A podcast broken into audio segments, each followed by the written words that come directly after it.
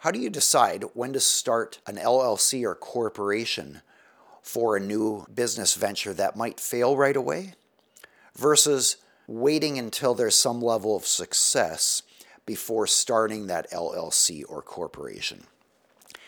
I love this question because it gets to the heart of why should you have a business entity versus staying as a sole proprietor.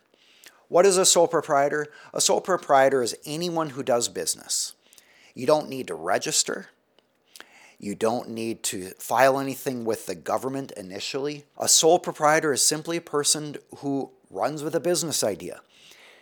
Now, a common misconception is that they cannot deduct their business expenses. That's entirely false. In the United States, a sole proprietor can look at all the profits or, or, the revenue that comes in and compare that to the expenses of the company.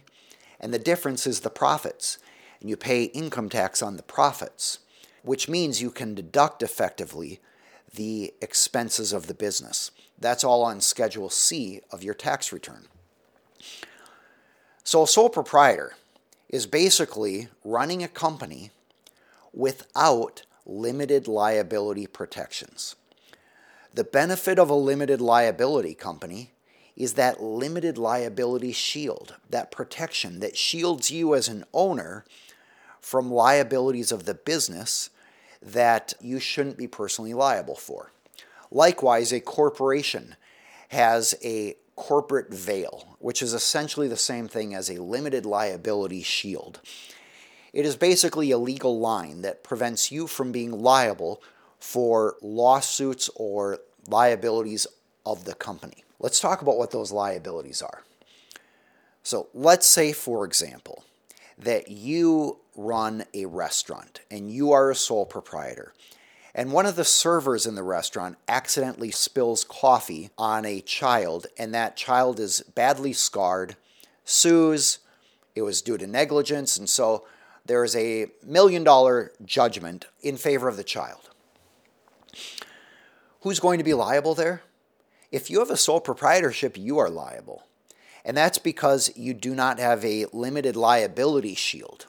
If you had an LLC or a corporation, you would not have any personal liability for the injury that resulted as a part of the business.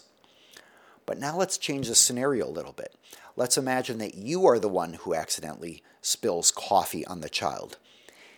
In that case, it doesn't matter if you have an LLC or a corporation because you were the one who committed the wrong. You were the one who is negligent. And as a result, you are going to be personally liable for your own actions. You're always liable for your own actions, even if you have an LLC or a corporation. There's one other scenario we should talk about for an LLC or a corporation, and that's a contract. If an LLC or corporation enters into a contract, the business is liable, you are not liable personally. Now, there's one big exception. If you sign a personal guarantee, that means you are saying, hey, if the business can't pay, I will personally pay. So obviously, you are personally liable if you sign a personal guarantee for a contract signed by your LLC or corporation. Now that we understand the purpose of an LLC or corporation, let's go back to when does it make sense to set up a business entity like LLC or corporation for an idea that's untested and may not actually take off? I think the answer to that is whenever you determine that the risks of getting sued or some sort of liability in the business are substantially greater than the expense of setting up an LLC or corporation. There's one other reason that people will set up an LLC or corporation, and that's optics. From a public relations standpoint, you may be perceived as more credible or legitimate if you have a corporation or LLC rather than operating as a sole proprietor. But I knew a solo attorney. So this is an attorney who had worked on his own, no other attorneys there, who operated as a sole proprietor for decades. And his view was because he's doing all the legal work, he's going to be personally liable for any sort of errors that occur. And he had malpractice insurance for that, so he had the insurance coverage for it. But he saw no benefit to setting up an LLC because he was going to be personally liable anyway for all of the work that he did. Now you might say, well, what about contracts? If he had an LLC that signed contracts, then he wouldn't be personally liable for it.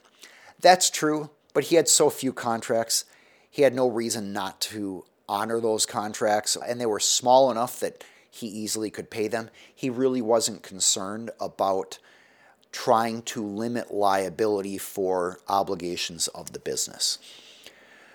So, the guiding principle, I think, when determining whether to set up an LLC or corporation versus stay as a sole proprietor is is there a public relation or credibility benefit by being able to tell customers or vendors or others in the business market that you're in that you are a business entity like an LLC or corporation? And will your business have significant risks of liability or lawsuits that are greater than the expense of setting up an LLC and managing that? There's one other consideration, and that's for an S corporation. An S corporation can help you save money on payroll tax. We will put in the description section uh, below on the YouTube video a link to where I talk about the tax benefits of an S corporation. And that's another important consideration because if you're making, say, more than $50,000 a year in profits in the company, you should seriously consider becoming an S corporation to reduce your tax liability. If you had any questions that didn't get answered, or if you are watching a recording of this, feel free to put your questions in the comments section below. I'd be happy to answer them. If you like videos like this where you can learn about business law and avoid some of the common problems that business owners face as they're growing a company, feel free to subscribe on YouTube or any of the other social media platforms that you use. And if you would like exclusive online educational content for founders and business owners, you can get that at aaronhall.com slash free. It includes a checklist of common problems faced by new businesses.